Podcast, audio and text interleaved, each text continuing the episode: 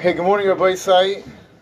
Not here to say any big chedushim. I want to just go through the very basic halacha lemaisa of cleaning and kashering for Pesach. And please feel free to ask questions in the middle. It's not supposed to be just the sheer. Any questions, feel free. If it's a more complicated question, we can leave it for the end. But any questions, please ask in the middle.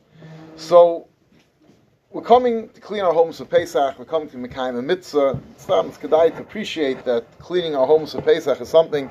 It's not just a task, a chore. It brings kedusha, brings kedusha to Am Yisrael, being boidik our homes. The opportunity to think about our home in general, the kedusha of our home, and it's uh, tremendous. It brings kapora, brings kedusha and tahira. It's not just something to try to be avoided. It's a chelik of the way Hakadosh Baruch Hu established the yontif. At the same time it's a double pashit that our homes are a lot more complex, a lot larger, much harder to clean than it used to be, and definitely we don't want to go above and overboard to the extent that we wear ourselves out. That because we think it's so hard to clean, we end up being makel to sell areas that really we could have just cleaned and done a proper bedika. So we're going to try to stick to the halacha lemaisa, but with rem- remembering that the Rosh says Yisrael Kedoshim and any churmas that people have, if you have the minig to personally scrape your light sockets with a toothpick, that's a shrech of a toivlach, although you're not mechuyev. Now, when we come to clean the house of Pesach, so we have three different sibas that we have to clean the house of Pesach. Number one, we have the din deiraisa, ba'ira, ba'imotza, there's an isser, deiraisa, chiv chorus of having chametz in our homes on Pesach. Now, the shir mideiraisa is a kazayas. Less than a kazayas, there's no isser deiraisa. Some of the places can discuss why don't we say chati shir asam and atera, and maybe chazut starufi, but kipshutai, if it's less than a kazayas and it's not going to end up becoming together, we're not midairaisa, you're not going to have an isser ba'ira ba'imotza if it's less than a kazayas. And therefore, on a deraisa level, really it's pretty simple to clean your house of Pesach. You're looking for pretty large chunks of chametz and clean it all out.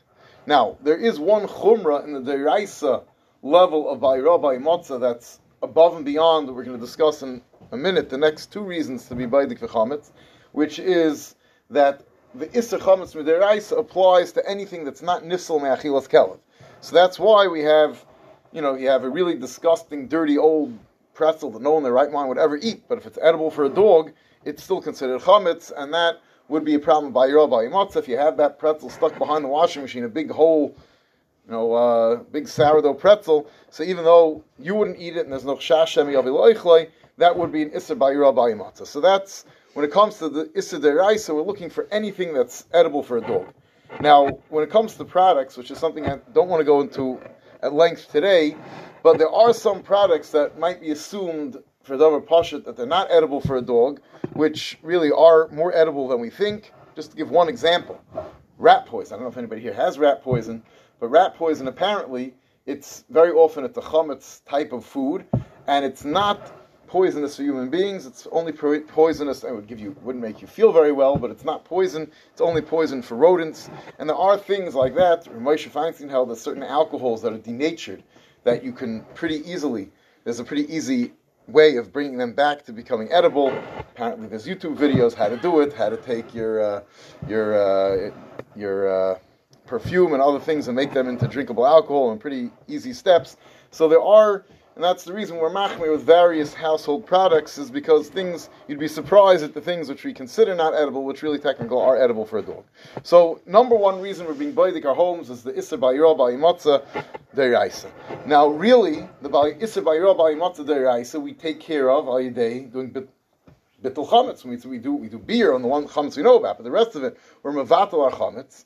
And from Mavatla Chametz, the Gemara discusses. So why are we doing Bedika? Just say, you know, why should we go through this whole hassle of cleaning the whole home? Just make Bittel Chametz.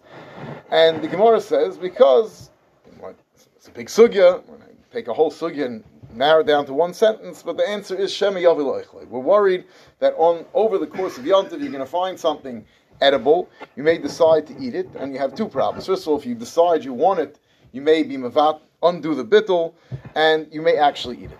So Chazal were matzrich that even if someone hamavatul tzarech sheyivdek, even someone who's mavatul the chametz still needs to do bedikas chametz. So the chiyuv derabanan of bedikas chametz is for something where there's a chash of shema yaviloichla. You may come to eat it.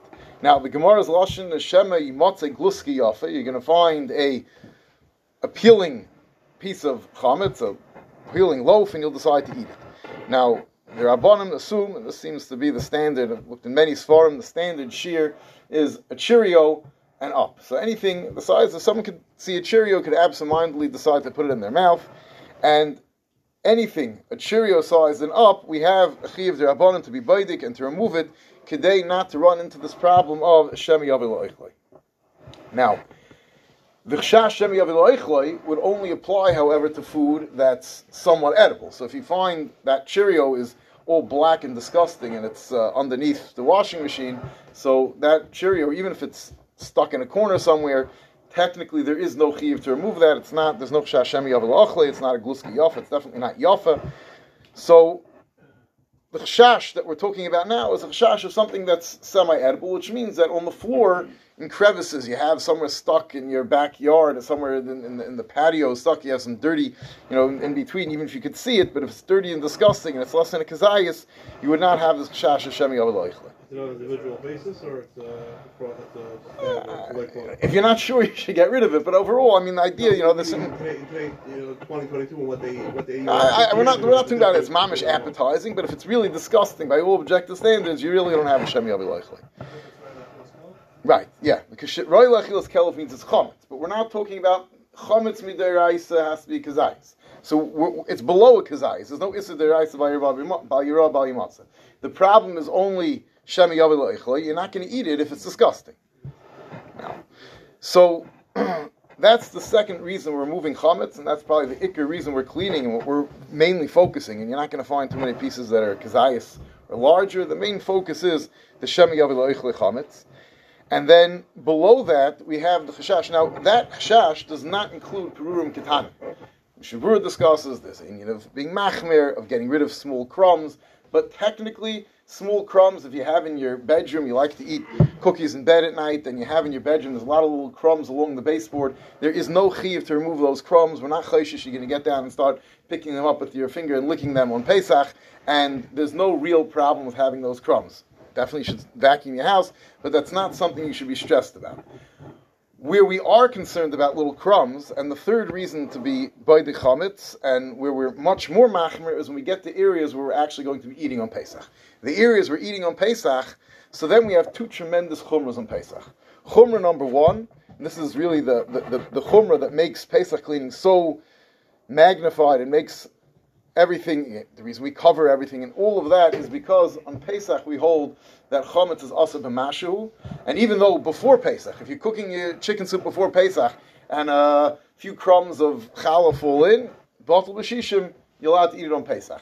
But once it was not bottled before Pesach, and it gets into your food on Pesach, those same few crumbs, if they fell into your giant vat of chicken soup on Pesach, would answer the whole vat, and it's also even a mashu of chametz is also. So once we get to an area where there's, we're going to be eating food, and there's potential for somehow one of these crumbs to end up in our food, we have to be extremely, extremely machmir. So we have to be worried about even the slightest crumb. In addition, blias, the absorbed flavor in pots and countertops and sinks. So the rest of the year, we have a big cooler when it comes to kashas, even though we don't use this lechatchila.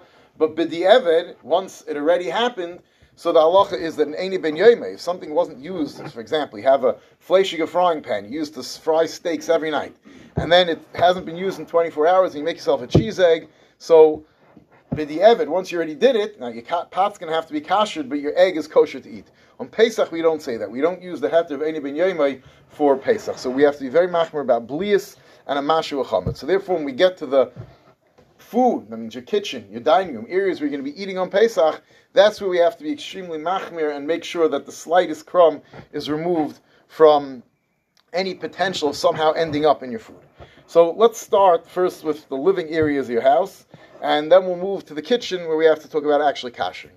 So the living areas of your house, assuming you're not going to be eating there, your bedrooms, your living room, any room where you're just you have a study if you're not eating anywhere where you're not eating so or even if you're going to eat something they're holding in your hand but you're not going to be putting food down there's no real shash of that somehow the crumbs ending up in your food So in those areas, you're really only looking for something the size of a Cheerio. Now, when it comes to cleaning and just and, and when it comes to the bedika, so me'ikr adin and makim she'ein machnisim by does not require cleaning or bedika. Now, Baruch Hashem, you have little children, there's not really such a thing as a makim she'ein machnisim by chametz, except if someone has maybe a crawl space, maybe an attic that you can only access by a pull down, or anything like that. You have a locked storeroom somewhere where the kids can't get to, and you know you just have boxes there, you do not have to clean it at all, unless I mean, you should check if you store chametz there, make sure to get rid of the chametz, but there's no chiyuv to be baidik the room if you know there's no chametz there.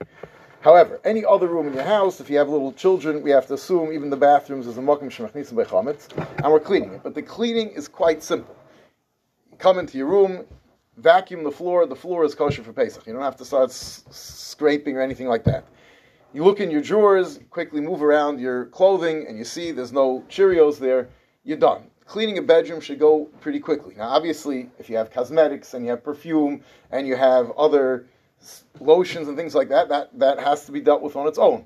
But in terms of looking for the chametz, a bedroom should be quite easy to clean. There's no chiyuv at all to start using fantastic and scrubbing your, your drawers in your bedroom and all the bedrooms in your home. If you like to do that, call a kavod, but there's, there is absolutely no chiyuv. We don't have any chash that somehow one little crumb ended up on your the shelf of your closet. It's going to end up being eaten. You're not going to go and sit and eat it. There's no shemi of It's not going to your food. That's fine. Pockets that may have had chametz, you should check pockets that may have had chametz to make sure there's no chametz in them. Places where you keep food. But other than that, you don't have to check through your entire wardrobe and shake everything out for tiny little crumbs. It's not really a chash. So cleaning the you know, and sometimes the ladies get started and they spend weeks doing the upstairs and scrubbing everything and spring cleaning, and then by the time it gets to the kitchen, they're already burnt out of Pesach cleaning. Pesach cleaning the upstairs of a home should go quite quickly if you're just cleaning for Pesach. Now, there's nothing wrong. You want to spring clean, that's fine. But it, it, cleaning the upstairs or whatever, the living areas of the house should be pretty quick. A good vacuum really takes care of almost all of the cleaning necessities. Now, when you come to what? Behind furniture. Oh. Now, behind heavy furniture, so if, if you there is makam lahakal if it's not going to be if it's never moved, you have an armoire, you never move, you don't have to move it, especially if there's no real shash that you don't have any reason to know. If you know that chametz went under there and you're worried there might even be kazayas, you shouldn't move it. But even that, there is a svar of nafal of mapelos. If something's under a pile of rock, something very heavy, you're not mechuyev to. So definitely, you know, your armoire, your dresser, heavy pieces of furniture. So there's no special reason to assume it's being moved. Now you can look under them if there's a gap underneath, but there's no, there's, you're not mechuyev to move them unless you know specifically that there's chametz under there. What about, what about like a washer dryer? That how's there chametz under your washer dry, and that's something that never gets moved. So it's really no chash. Yeah. Never gets moved. Yeah. Oh, so fridge we'll get to. When we get to the kitchen. We'll, let's leave the kitchen for now. space underneath it. Something with a space. So look You can't go underneath. So look underneath. Yeah, take a flashlight. Look If you don't see anything, you don't. Yeah, if, if, if, if there's a Cheerio, you'll see it. If there's no, if you don't see it, then you're fine. So cleaning the ups, the bedrooms goes pretty quickly. Playroom is a little bit more involved. The playroom or living room. So first of all, couches. Obviously, you should check your couch as well, where the crevices, areas we can get your hands to, because if the you know, there might be a pretzel there, and you reach first of all, it might even be a kazayas. If you have uh, couches, might have a kazayas, a chametz, a whole bag of pretzels could end up in there. But even if it's not a kazayas, you might have some very nice edible pretzels. You can stick your hand in there and Pesach, discover a pretzel. So you should check everywhere where you can get your hands in. Scrubbing it is not really mechuyev. You want to wipe it down. It, it, there's no chiyuv unless it's sticky to scrub it down because you're not licking the couch, and so even if there is some sort of crumb of chametz there, it's not a problem. But you want to make, you're looking for big things. You're sticking your hand in, if you can turn over the couch and shake things out. If there's something stuck totally into the mechanism, there's no way of getting to it, you're mevatel your chametz, you're selling your chametz, you don't have to worry about that if there's absolutely no way of accessing it. Sometimes the mechanism's totally sealed up and things fall in, you can't get to it, you don't have to start unscrewing and cutting open your couch to get to it, that's okay. Now, toys in the playroom. So toys, so some people go, you know, take all the toys and give everything a bath. You're not mechuyev to wash everything. However, the toys you have to, you know, you look. You have some things like wooden blocks that look dry and clean. So you just look in the bin. Therefore, there's probably going to be crumbs, and you do want to clean those crumbs. You should clean out on Pesach because the kids are going to be playing there, and the kids. F- Eating areas and playing areas with kids is not this, you know, hard and fast line. So is kedai to make sure there's no little crumbs, because next thing you know, it they're going to have those little crumbs in their mouth. But to wash the blocks, they look dry and clean. If they're sticky, it's different. You get to certain toys, a kitchen center. I think most kids like to play act with their f- real food to the kitchen center. I'm sure in everyone else's ha- houses that doesn't happen. Definitely in my house that happens. So, you know, things that are actually sticky, and on Pesach they might do the same, those should be scrubbed down. Take a soapy cloth and scrub them down so there's no sticky residue. Or if it's too much work, just take that box of toys, it doesn't have to be played with on Pesach, and put it away. So you have to, you have to, you know, really use your seichel when it comes to toys. Things that are sticky, and kids do put things in their mouth on Pesach should be wiped down. Things that aren't sticky, board games, you don't have to do that for, but if it's sticky, you should be wiping it down if you want it to be used on Pesach. And even after wiping things down, it's you should be machmer not to let your kids, and obviously they don't listen to you, but to the best of your ability, toys shouldn't come to the table on Pesach because there's definitely a likelihood that even after your best efforts, there might be little crumbs there, and you don't want them coming near your food. So that's as far as your couches, your toys. Now, when it comes to Svarim shrines and Svarim, some people are very machmir. Some people they cover over the, the, the- they have special Pesach svarim and they sit in each sefer has to be opened and, and brushed off. You're not mechuyev to do that. Any sefer, unless again, we're not worried. What are we worried about? A kazayis, there's no kazayis in your sefer. If you have a kazayis in your sefer, that sefer is really really disgusting. Little crumbs, you're not licking your svarim. You're not going to decide to eat those tiny crumbs in your sefer. So a sefer that you're going to be learning with does not need to be cleaned. You could clean your bookshelves if you see. You know, I mean, you don't have to worry. There's something shemi yavel unless you have a if you have a chash, there's a cheerio. You can move the svarim aside. But in general, we're not really worried about big things. The only thing you do have to be careful with svarim is svarim that will be coming to the table, so that you take after machmir. You should not be bringing unless your mamish to clean out the sefer, or shouldn't bring svarim to your table. Most people haggadah stay kosher Pesach all year round. If you have a sefer you want to bring to the table on Pesach, then you should take be careful to clean it and make sure you know flip through it because if there's even a you know especially a sefer that comes, you have a sefer al Torah that comes to the table dining table during the year, and a little crumb ends up there. If you'll bring it to the table on Pesach and that same crumb can end up in your food, then you can have a serious problem. But if you just don't bring the svarim except for your haggadahs to the table on Pesach, then you pretty much don't have to worry about thumbing through your svarim. So something that you, in the sefer that I didn't clean, let's say, and it comes Pesach and I want to take it to the table, can I just shake it out then uh, by the shrine and then bring it to the table, or should it not be brought?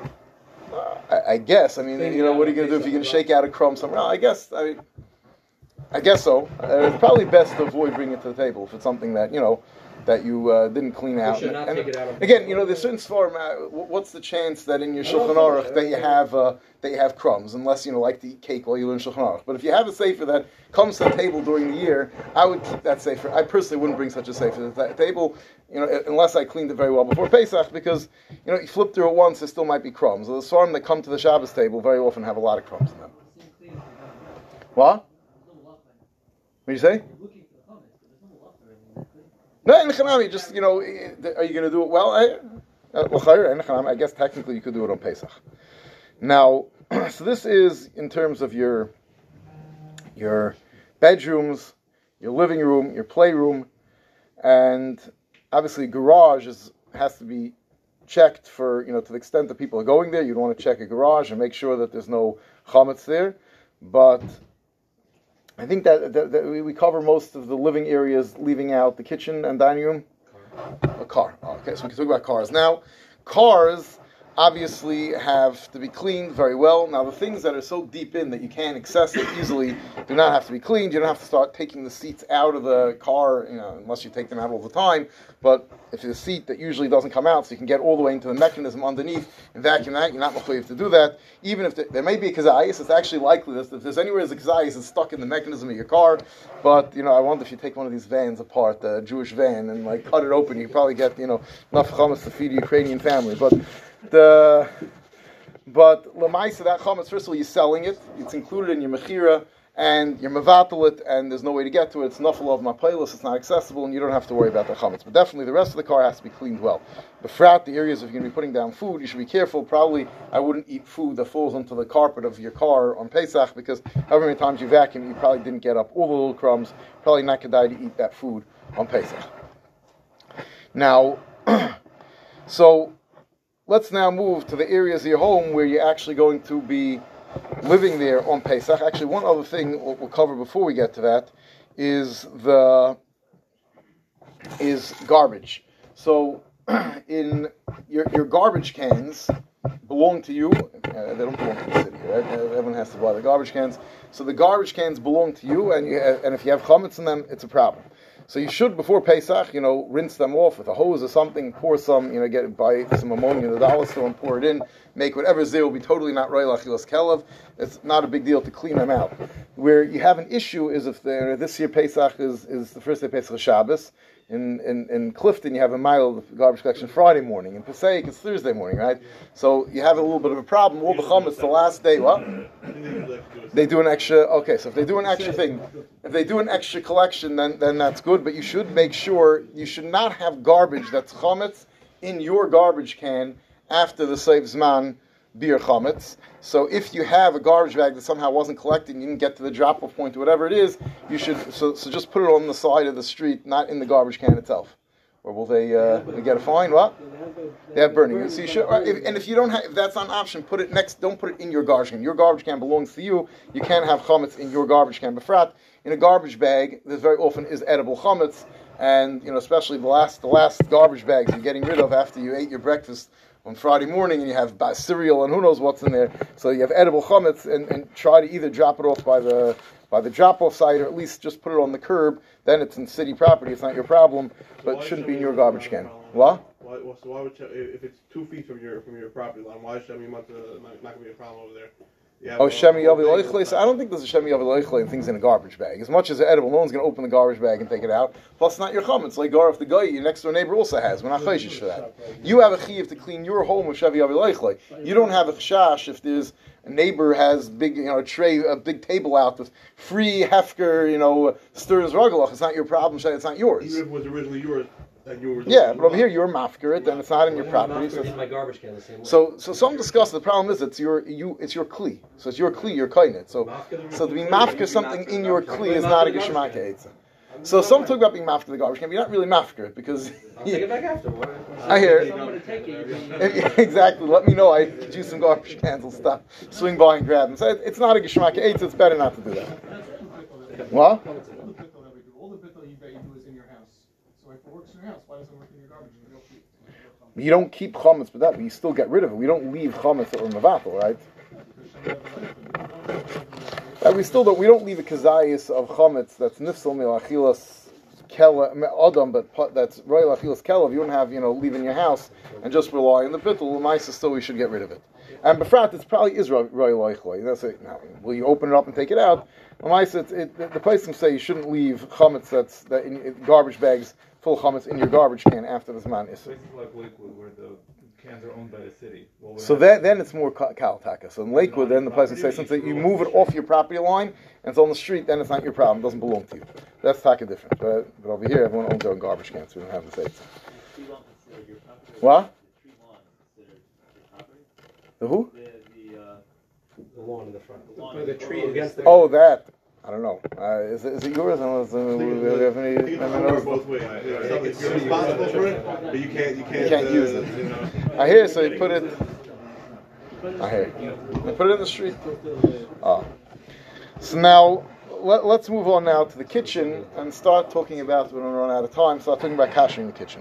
So obviously, actually, we'll start with the dining room chairs, kitchen chairs, and table have to be cleaned extremely well because this is an area where there's definitely chametz the whole year, tremendous amounts of chametz all year, and there is you're going to be eating there during on Pesach, and people's hands, yadayim askanias, people are touching all over the place. So you really want to clean your table very, very well. Cracks and crevices, you use some sort of uh, cleaner that's that that has you know ammonia or bleach or something in it to make it inedible. So that way, even if something does come out of a crack and crevice, you don't want to sit there scraping out with whatever tool. So if you make sure that it's inedible, you avoid that problem. But really, tables and chairs have to be cleaned very well, and then the table has to be covered for Pesach because the table has hot food going on it during the year. There's blias of chametz in it, and therefore we have to cover. Definitely, a table must be covered for Pesach. There were those who had a chumrah of doing of um, of doing two covers, but zichri you have to have a nice thick covering on your table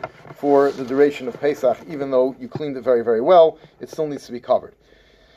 the same is true for a dining room table and dining room chairs. Dining room chairs, befrat, you know, usually they're bigger and there's a lot of area along. You know, you have to be careful. There's the wood and there's there's very often there's like uh, grooves and things, and people touch them as they move their chair, and something can come out and come onto your hands and then end up in your food. So you have to clean those well and use some sort of shmata or something if there's an area there's a groove you can't clean out. Now, what? Oh, so tablecloths.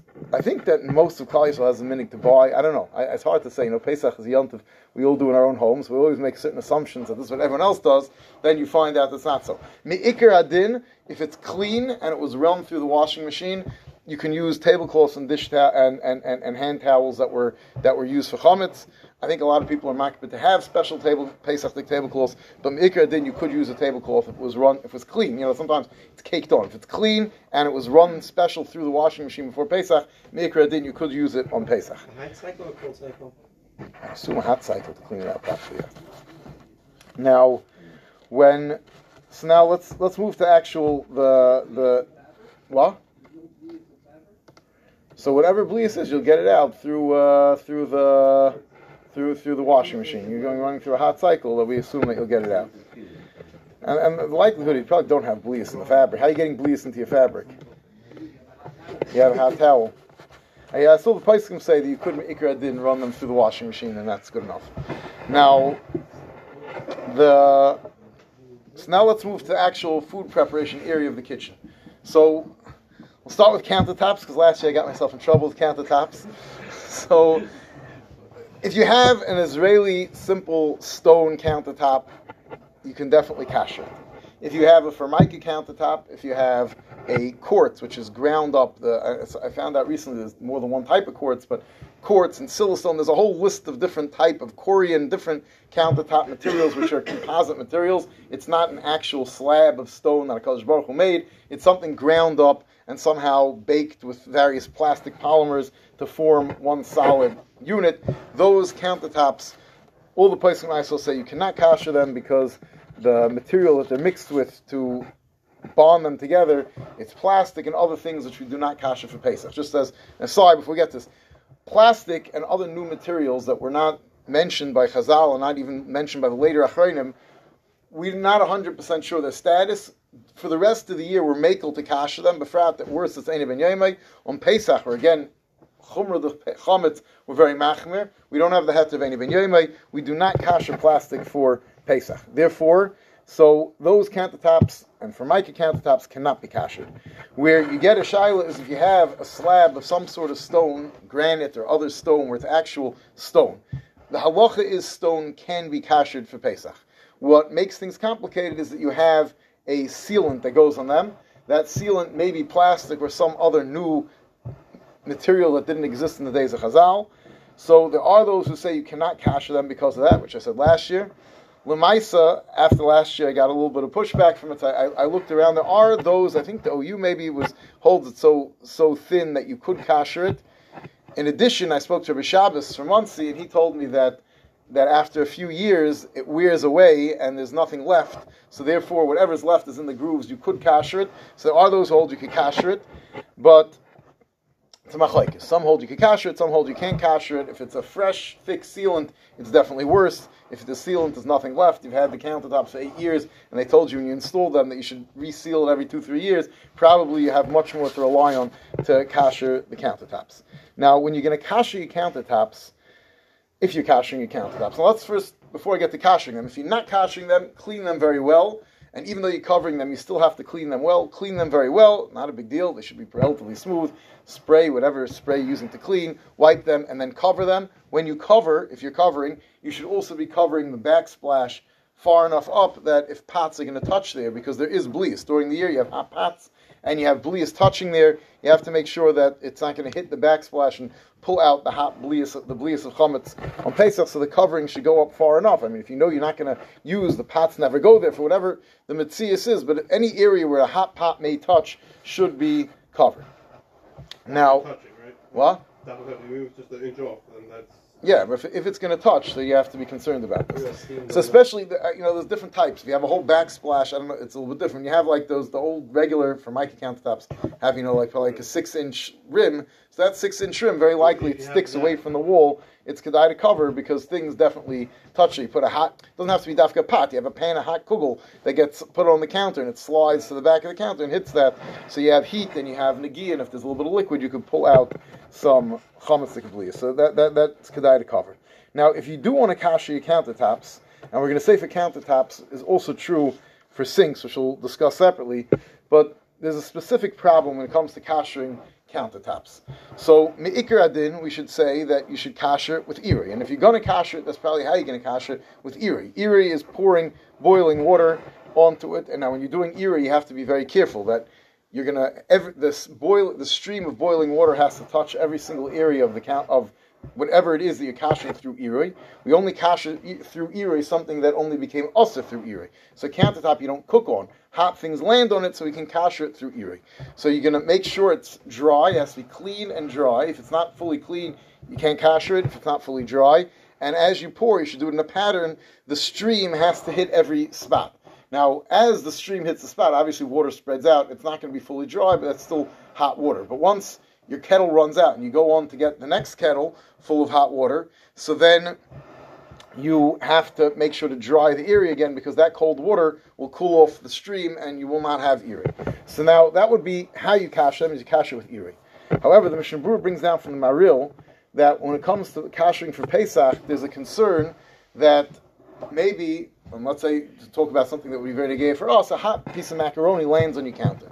Now, a hot piece of macaroni is a dover gush. We know from Hilchah Shabbos, we're familiar with the concept that a thick, solid item retains heat like klirishin. It's not looked at as just a klisheni. Even while it's out of the klirishin, it still retains the heat of a klirishin. So if you have this dover gush sitting on the countertop, the blia that goes into the countertop may be a stronger blia than the blia of iroi. And when it comes to kashering, the big yisoid in kashering is kaboile kach. That means however the flavor got in, that's the way the flavor could come back out. So something that became nesar with a klirishin ala eish needs to be kashered with a klirishin ala eish. Something that was nesar be'iri, we can kasher be'iri.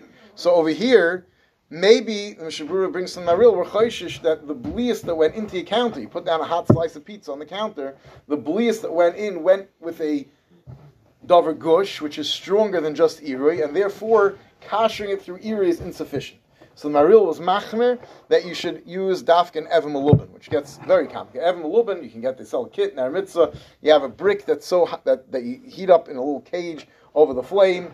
You don't need the cage; it's just to make it practical until it's red hot, and then when you pour the water, the water sizzles from its contact with the brick, and the water has the mile of being in a klirishin. So Mishnah Berurah says you should use an evim alubin when you're kashering areas where hot thick pieces of chametz would end up on Pesach, which means when you're kashering your countertop, and the same would be true of the sink, there's room to be machmir. The Shavura says to be machmir to use avmaluvin. Not everyone's machmir this way. And Rabbi Heinemann in Baltimore and many others do say you can kash it with plain iroi, but this is another cheshbon. So if you have granite, granite countertops, and you don't want to use an avmalubin, there's two svaras maybe why it's not kedai to kasher, but definitely there are those who hope to rely on to kasher it with regular iroi.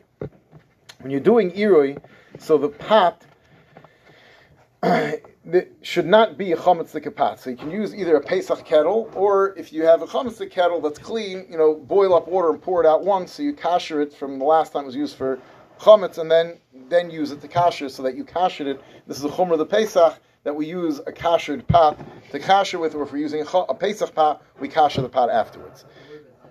What?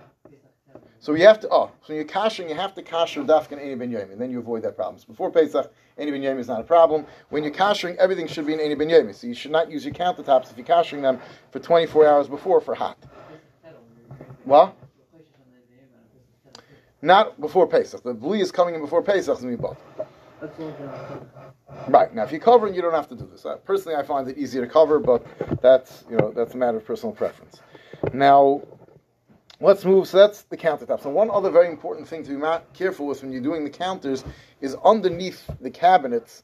Very often is dirty and sticky. You should clean that area, and you know you have to know your kitchen and the way you're going to be cooking. But if there's a shash, the hot pots are going to sit there and steam will go up you know, after you take a hot pot off the stove and you put it down, especially if you have a granite countertop that you're not covering, so you can put a hot pan there, pot, and there's it's a tall pot and the steam you're going up, and you can have mamish chametz be'en stuck there. You may want to cover it or at least clean very well the underside of the cabinets. You'd be surprised there's a lot of chametz there. If the way your kitchen's set up and the height and everything, it's clean. You don't have to worry about it. But that's something to be well. An issue into. So if the steam will be able to get up there when it's still by, that could be an issue, and also steam will loosen things and things will fall down. So it's definitely something to be aware of when you're cleaning is to look at the underside of your cabinets where it's over an area where you're doing food preparation. What? Would Oh, so the hood, hood will get to Bez Hashem. We get to the, the hood. Once, once you mentioned it already, the hood has a similar problem, but much worse because I mean most hoods are pretty dirty from, and, and the steam gets there's definitely Yatzilaz. By the hood, you should clean it well, but then you should cover it. The hood really should be covered with with with some heavy duty foil because the hood is full of chametz like a blias. And I mean, if it's very high up, sometimes you know the, the newer kitchens, the hood is extremely high up, then you probably wouldn't have this issue. Just, but there still is an exhaust fan, but you can just clean it. But if you have a hood that's lower down, so the steam gets there, especially if you have a microwave mounted, then it gets the, the, the distance is really not that high, and you'll have boiling hot zaya, and you can have a, a connection from the zaya from the pot to there. So definitely you would want to cover that with a piece of foil before Pesach if you're going to be cooking there. Now. Now let's let's let's go to the sinks. So we, we clean the count the countertops. Sinks. So first of all, if you have a, and I think there's less and less of them today, almost everyone has stainless steel sinks. But if you have a porcelain sink, you cannot kasher it. You have to use a sink insert. If you have a stainless steel sink, so you have the same. You could stainless steel definitely could be kashered. You're running into the same issue the Mishnah Berurah raises with the Maharil with the davar gush. Definitely a sink when you're draining macaroni. You sometimes miss the pot, and you definitely have hot pieces of macaroni landing there. So there is room to be machmer to use an evan malubin. That's what the Mishnah Berurah says. So because of that, there are many who choose to use an insert because using an evan malubin is complicated. I know in Lakewood, a lot of people use a method of a they, they get a there's even a gemach for it. There's a flat board that has two immersion burners going down. You put it, you fill up the sink with water. You put it down on top. It boils the water in the sink, and then when the water is boiled, you drop a hot rack in, and it overfills, and you kasha the sink. L'choladay is mamasha. It's a kli rishon sha'ala ish. That's a beautiful method of, of, of kashering. If you're going to do that, I don't even know if it's available, but you have to be very careful. Don't use that method if you have nothing to do with halacha. If you have granite countertops with an undermount sink, what happens is people do it every year, and the glue loosens and the sink plots down. And also, don't pull out the drain until the water cools, or you might melt your pipes, and so definitely not a good idea. So that's definitely an, an option. And when you're kashering, again, everything you're kashering has to be in any ben yome. So when you're kashering your sink, make sure you're not using it for 24 hours before for hot water. A simple eight says if you turn off the hot water valve under your sink. That way you know no one's using it for hot water for 24 hours. And just make sure your kids don't put hot pizza in the sink for 24 hours. You're fine. If you're nervous, you could cover the sink, but you could definitely use it, or if you're careful, you can even leave the hot water on. Just don't use it for hot water for 24 hours. Now, the strainer at the bottom of the sink is kedai not to use that on Pesach. Some hold you can't kasher it because there's a halach. The Ramos says we don't kasher strainers. The holes aren't so small. Be you could kasher. It's probably better. They're pretty cheap to replace that for Pesach and not use the chametz that come off Pesach. Also, they're very hard to clean. Usually have little bits. There are those who say you should try to pour some bleach or something down the drain so that way a drain cleaner, whatever it is, any chametz be'en which is caught in the trap on Pesach, you have to be worried that maybe if the sink backs up, which always happens, you're going to end up that chametz be'en will add bli, especially if it's hot water. So it is kedai to pour some sort of caustic material down the drain before Yontiv, and that way before Pesach, and avoid that issue.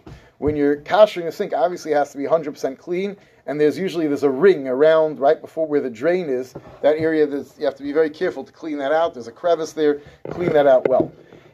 If you are using an insert, then there still is mukim to kasher, but then the kashering is really only lechumra. Maybe there's a backup, and the backup's probably not going to be yatzeledes by. So then you don't have to be quite as strict when you're kashering, but there is a, a room to kasher at least the bottom of the sink, the bottom part portion of the sink if you're going to be using an insert. But you don't have to, and definitely if you have a sink you can't kasher, you just use an insert. So definitely, a lot of people find that the inserts are just simpler if you can find one that fits your sink, because you don't really have to worry too much about the kasher. Now, all that's about the body of the sink. Once you get to the faucet of the sink, so now things get a little bit more complex. you definitely have to kasher that even if you're using an insert. So the way to kasher it is to do iri along the faucet. Some say there's a mile of turning on the hot water while you're doing it, so it's hot from the inside and the out. Not mechuyev to do that. Doesn't hurt. Turn on the hot water to high while you're pouring the water just on the faucet. You should try to splash some water up on the underside of the faucet, and obviously the handles have to be cleaned very well. Now, the aerator, where the water comes out of, should be replaced if you could for Pesach. It's a thin strainer, it's hard to clean. If you can, it definitely should be replaced. It's a $2 universal aerator, it's $2 or something in Home Depot. It's a pretty easy thing to replace. If you have a spray head, you know, where the sinks where it pulls out on the hose, so that already is you have to clean them very, very well. If it's possible to get a replacement for it, would be nice. If you can't, I guess clean it very well and pour boiling water on it. You have to clean them very, very well. Um, so that I think takes care of the sinks. Now the If you're using the insert yeah on the sink, you put that in. Can you can you put that in and then do the kashering on the? no, you should cash it before you put it because you don't want any. Of the, faucet. It has to be kashed beforehand. yeah, because you don't want it to just pull out the insert and cash You know what. I'm saying? Because You don't want any of the chametz water to dry. You don't want that. Even though it's any ben yomis, it wouldn't ask the ever, but you definitely should do it before you put the insert in. Now, when you get to now, just briefly to mention, dishwashers. I've seen, I don't see, I didn't see anybody who holds you can cash a dishwasher for Pesach. In general, cashing dishwashers, even from non-kosher to kosher, is not simple. You have to wait a while. Some places can say a few months because there's food be'en trapped, and some have enamel walls. Definitely not simple to kasher. Definitely for Pesach, no one says you can kasher, and the same thing for microwaves. Microwaves, and it used to be, I don't remember when I was younger, people had like this thing, you just kasher back and forth, milk inflations, put a cup of boiling water for a minute, but microwaves are very complex to kasher because of the venting system, and you have to make sure there's no be'en. So definitely for Pesach, a microwave and a dishwasher should not be kasher. Your refrigerator obviously needs to be cleaned extremely well. It's an area we have food and things get loose, so definitely has to be cleaned extremely well. And you know, if you have a goita, it's a great thing. Let her clean it first, but then you should clean it afterwards. You can't rely on a goita to do a proper job. I've seen many times a goita can do really well scrubbing, but you know, the, you find the crevice full of little crumbs that you know that doesn't in their way of thinking, that's not called dirty. So definitely you should check it yourself. Don't rely on a guide, and that's really true for anywhere. The guide is good to do the hard physical labor, but you should be checking it over afterwards and cleaning the areas they missed. Covering the refrigerator, I saw Rav Yasha says you're not mechuyev to. You can just clean it very well with soap and water. Lamaisa, most places say you should, and befrat, I think it's meikra din. If you do put, and some people, I sometimes put a hot pot into this you know, soup or something into the fridge. So if it's still yad lesba, which could be the, the, the bottom of the pot, if it's you know a thick pot, so definitely then you really need to cover the shelves. Is meikra adin covering the walls? You don't have to cover the walls of the fridge as long as you clean them well with soap and water or whatever cleanser. So that's in terms of the fridge and freezer. And now let's talk about the stove and oven. So we'll start with the stove and that the stove top, and then we'll talk about the oven afterwards. So the stove top. So there's different types of stove tops. If you have an electric stove top without grates, where it's just where you put it down on the actual coils, so you let those coils get the red hot, leave it that way for 15 minutes, and it's kosher. You have a electric stove top with grates, or you have a gas stove top with grates. So clean the entire surface of the oven. The top of the oven should be cleaned very well and probably covered. You should cover it in case something touches it on Pesach, and cover it with some heavy duty foil. And then the actual grates, you can cash it one of two ways. If you're doing, if you have a self cleaning oven, you could run it through the self clean process together with the rest of the oven. But a word of warning, your wife might not be happy. It could cause discoloration. I did it for many years. It wasn't a big deal, but especially if it still looks nice and fresh, you might get yourself in trouble. And a lot of the newer ones, you should be careful, have rubber feet. Like the ones where the grates cover the whole stovetop, they have rubber feet so they don't scrape. And if you run that through the self-clean oven, you're going to have a very big mess. Don't do that. And some of them, the rubber feet don't come off, so then you're not going to want to cash it that way. The other way of cashing grates is to put a piece of heavy-duty foil or a blech on top of them and turn it on for 15 minutes. Probably you should not do all four burners at once. You may create a fire hazard. But one at a time or two at a time, turn them on to the highest for 15 minutes with something on top to contain the heat. You don't want to burn your oven top, and that will kasher them. It's leaving kal. It's enough for the really. It's a chumrah that we're kashing. It's chumrah that's brought in Shulchan Aruch, but it's a chumrah kashing the grates because they're constantly exposed to the flame and anything burns off. Now, what? Yes, definitely, as long as it's clean. Yeah, you could use a chametz like black if it's any ben to use for kashering. So it's for the finish. Because then the heat, there- there's areas where the heat's not going to be concentrated. This way it keeps the heat in. Now, when it comes to if you have a glass stove top, cooktop, you have an induction cooktop, all these new fancy types of cooktops, so those are much, much more difficult. It's not simple at all. If they could be kasha, how to kasha them. Someone thought I spoke to a friend of mine this morning. He told me that there's a special mat designed for the stove top that has a Star-K certification and that, that where they recommend. I don't know exactly. You can buy it on Amazon. That basically it's goes down on top, rolls across the whole cooktop, and you put your pots on top of that, and somehow that and that creates a border, and you'll be able to just clean it very well and use that for cooking. But definitely, if you have one of these new types of flat glass top induction and so on cooktops, it is definitely much more complicated. Probably should speak to someone or to me in person. We'll try to figure out which which style is. There's many different ones, and that's why I don't want to you know, make a generalization. But definitely, those are much more complicated when it comes to Pesach. So that's in terms of the stove top the back of the oven, if you have a control panel in the back, definitely needs to. Sorry, it's already 10:49.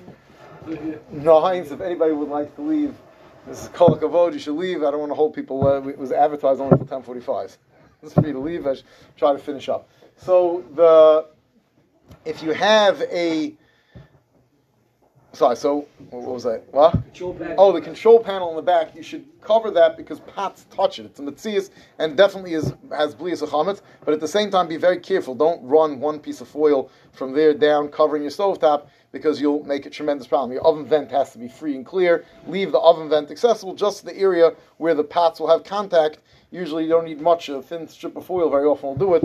Cover that and the rest you just clean with a clean with you know with, with some Windex or whatever it is and shmata. It's only the area where the pots will touch. When pots definitely do touch there, that you have to actually cover. And we already mentioned the hood you have to cover. It, it's almost impossible to get a hood clean, and it's full of blias chametz and zay gets there. Unless you have, you know, the, some of the fancier ones have very very high hoods. Maybe it would be different, but in general, the hood should definitely be covered. The inside of the oven. So if you have a self clean oven, well. So you should cover that. It's good because really it's probably trafe anyway, but you should cover it because if something touches there and there's probably chametz blias, so we could die to, to cover it. Cover it with a piece of foil. and It's not it's not a big deal. So I don't think that gets kasher. So I think that's enamel. No, I, I'm pretty sure that's enamel. And uh, what? Stainless steel. What under the? So I guess it's stainless steel. What? There's grates underneath the stainless. Oh yeah. So I guess I mean I, that, that that might need lieben gomer because it gets absorbed directly by the aish. The whole flat piece, that's not stainless steel. Your burner is stainless steel, the whole flat piece is stainless steel. I don't think I've never seen. So yeah. I don't know. I, I think it's kedai to cover it. Uh, you know how you would cash it. You'd have to th- because it might be below ali ha'esh. It might need lieben gomer. It would probably be kedai to cover that with a piece of foil. It's pretty simple and easy to do, and not the biggest deal. Okay, then when you take it off after Pesach, you have a clean stove. So it's kedai. Um, when you're the actual oven, so if you have a self-clean oven, so self. So when we talk about the halachas, we discussed kabbalah kachpelta. The way that blias goes in is the way you take it out. Something that's nesar be'irui, you pull it out with iri klirishin. Something that's nesar in a klirishin ala in a hot pot has to be kashed in a pot on the flame.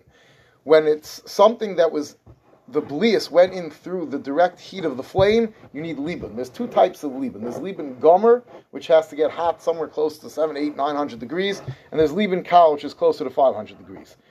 In general, for example, barbecue grill that was used for chametz would need lieben gomer. It'd have to get hot enough that the metal basically glows red, which is very hard to achieve unless you have a blowtorch or a self-clean oven. Self-clean oven, we assume, gets to lieben gomer. Therefore, a self-clean oven is great. You don't have to do any cleaning of the inside of the oven. Run the self-clean. Anything that's in the self-clean, we assume is kasher, leaving gomer. Everything gets burnt off. If you notice that there's still food caked on after, it's probably your self-clean is not working properly. But when it's working well, everything turns into ash. Everything is burnt off. It's fine. However, the oven door, and you can see it with your, your own eyes, does not get that cleaned, and especially the area beyond the gasket is out of the heat of the oven, doesn't get cleaned at all. That area should be cleaned well. And if you want to put anything down on it, or even if you're not putting it, there is a mile to cover the oven door, or at least if you're not covering it, clean it well with some sort of oven cleaner, and don't put food kalim down on top of it on Pesach because we would assume that it's not getting to the level Lieben Gomer, just from the fact that you see it doesn't get properly cleaned, means that the heat is not getting to the oven door to the extent it's getting to the rest of the oven. So self-cleaning oven is very easy. So a lot of people say it's kedai to cover it. You just you know cover the inside of the oven door, then you avoid this problem. If you don't want to cover it, don't put pots down or pans down on top of the inside of the oven door on Pesach. You definitely have to clean it either way because even if you're not, even if you're going to cover it, you should clean it because there could be be'en there that doesn't get burnt off. So you should clean that. Now, the if you have do not have a self-cleaning oven, so then it's a machlekes place here. Moshe Feinstein held that you cannot kasher a non-self-cleaning oven. Others, of Aaron, I think Rabbi Yaakov also held that you can kasher them with Liban Kal, which is getting up to 500 degrees. Now that's only for the actual oven. The racks themselves, where food could touch, should probably either be, if you only do it, if you either if you can get someone who has a self-cleaning oven to have them in their oven to kasher them, or at least to cover them after you ran the Liban Kal method of kashering them. You have you should cover the actual racks because those there's direct blias of the Aish, and probably you need Liban Gomer. For the rest of the oven, so Aaron held you could be make with Liban Kal. Liban Kal, however, you need to clean the oven first. Now it doesn't have, you have to clean it, which gets very you clean it really well and thoroughly an entire oven with easy off whatever it is, and usually there's going to be still stuck on stuff. I still place it once you do twice with easy off, whatever's left is not the end, and you don't have to worry if there's still some stuff you still can't get off. But it's definitely difficult, and there are places in the hold you can't cash them at all. There are those hold you could cash it, you have to do it twice with easy off, or if you get it clean in one time, and then you run it on the highest temperature for. Uh, you have to make sure it's at least 500 degrees. Put it on broil for 45 minutes so that it gets really hot, and that gets you Liban Kal. And again, that probably wouldn't work for the oven grates. The oven grates either should be covered, which is difficult, and you will obstruct airflow, or try to get them cash in someone else's oven that has a that, that has self clean. Now, a few other things just to finish off with. Uh, do we leave out anything in the kitchen? What?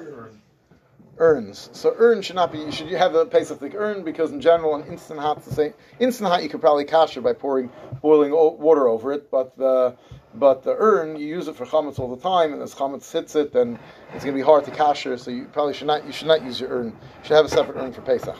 Now the if you have just something to do with if you have any permanent dental work, which most of us by this age probably have, fillings, any other permanent dental work, so there's definitely room. You should be machmer not to eat hot chametz for 24 hours before Pesach because so at least whatever's absorbed in there should be in ben yomai. What? So before the Seif Zman, Israel is probably only before the Seif Zman uh, of, of, of before Pesach, but uh, that's what I think. I'm not 100 percent sure. Now, brooms and mops. A broom is usually going to be. I think there are some Yidden, I wouldn't recommend it to try to put as hot as possible water in their mouth, whatever they would drink, so that's completely. I, I don't advise that. Definitely not not, not taking any cry. Someone wants to try that. Brooms will definitely are full of chomsik crumbs. You should have a separate Pesachdik broom. You can sell your chomsik broom with your chametz, or you can just buy a new broom once a year. Not such a bad idea. Anyways, maps is the same thing. You're going to be full of chametzik crumbs, and you're going to be putting it all over your floor, and therefore should not be used. The floor of the kitchen actually is the place where you have the least concern because you don't usually eat off the floor. Food that falls on the floor in Pesach, you want to be careful and decide whether how clean your floor is if you want to use it. Especially people walk from outside, there could be crumbs there. Some people have a chumrah that any spoon or knife or anything falls on the floor, not to use as a Pesach. That's a chumrah yaseira. That's you know if someone has the minig, they have the minig. There's definitely no makar and halacha for that. You can just wash it off. There's no whatever. Even if there is some chametz and crumbs, cold water will get rid of it. If someone has a baby that's going to be using kitniyos formula. You're allowed to use kitniyos formula for a baby. Most of the form, baby formula is kitniyos. You should not wash it in your sinks. Make sure to wash it in your bathroom sink or somewhere so it doesn't get into your Pesach food.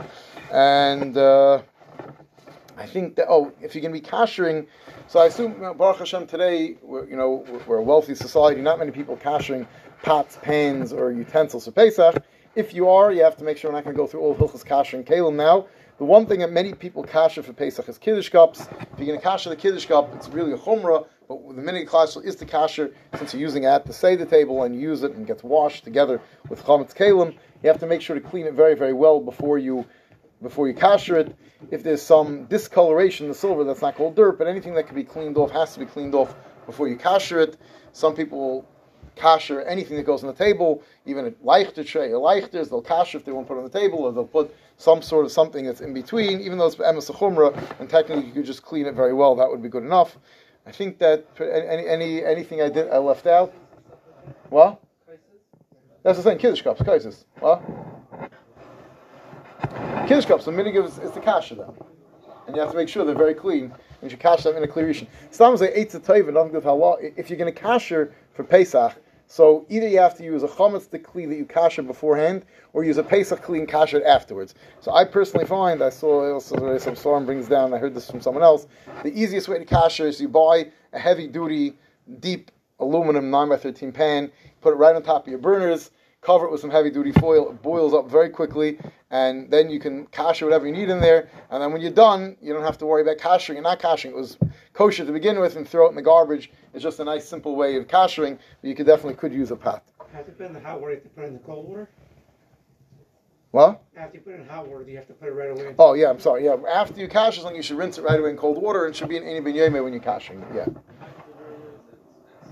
So you should use move the refrigerator and stove if it's if it's if unless it's impossible to move. But if you could, that's probably going to be full of chametz. You should move in the kitchen. You should move the refrigerator and the stove, and you know just sweep. You don't have to wash it very well because you're not licking, you're not getting there. But you should definitely sweep away any chametz, and usually there is chametz under there. That's usually the mitzias. Okay. Vacuum bag, vacuum bags you have to get rid of. Oh, definitely. Vacuum bags have to make sure to throw out your vacuum bag after the last, you know, probably the morning of, of biur chametz. Get rid of your vacuum bag. well, so then just empty it out and wipe it clean to make sure there's no uh, no chametz no chametz crumbs left there. Yeah, if you have a bag with vacuum cleaner. cleaning the actual vacuum, I went to the hose and things like that. I don't think you have to. I mean, the, the vacuum sucks it all in. I don't think you have to worry there's a crumb stuck in Legal there. count. Yeah. Okay, shkoyach.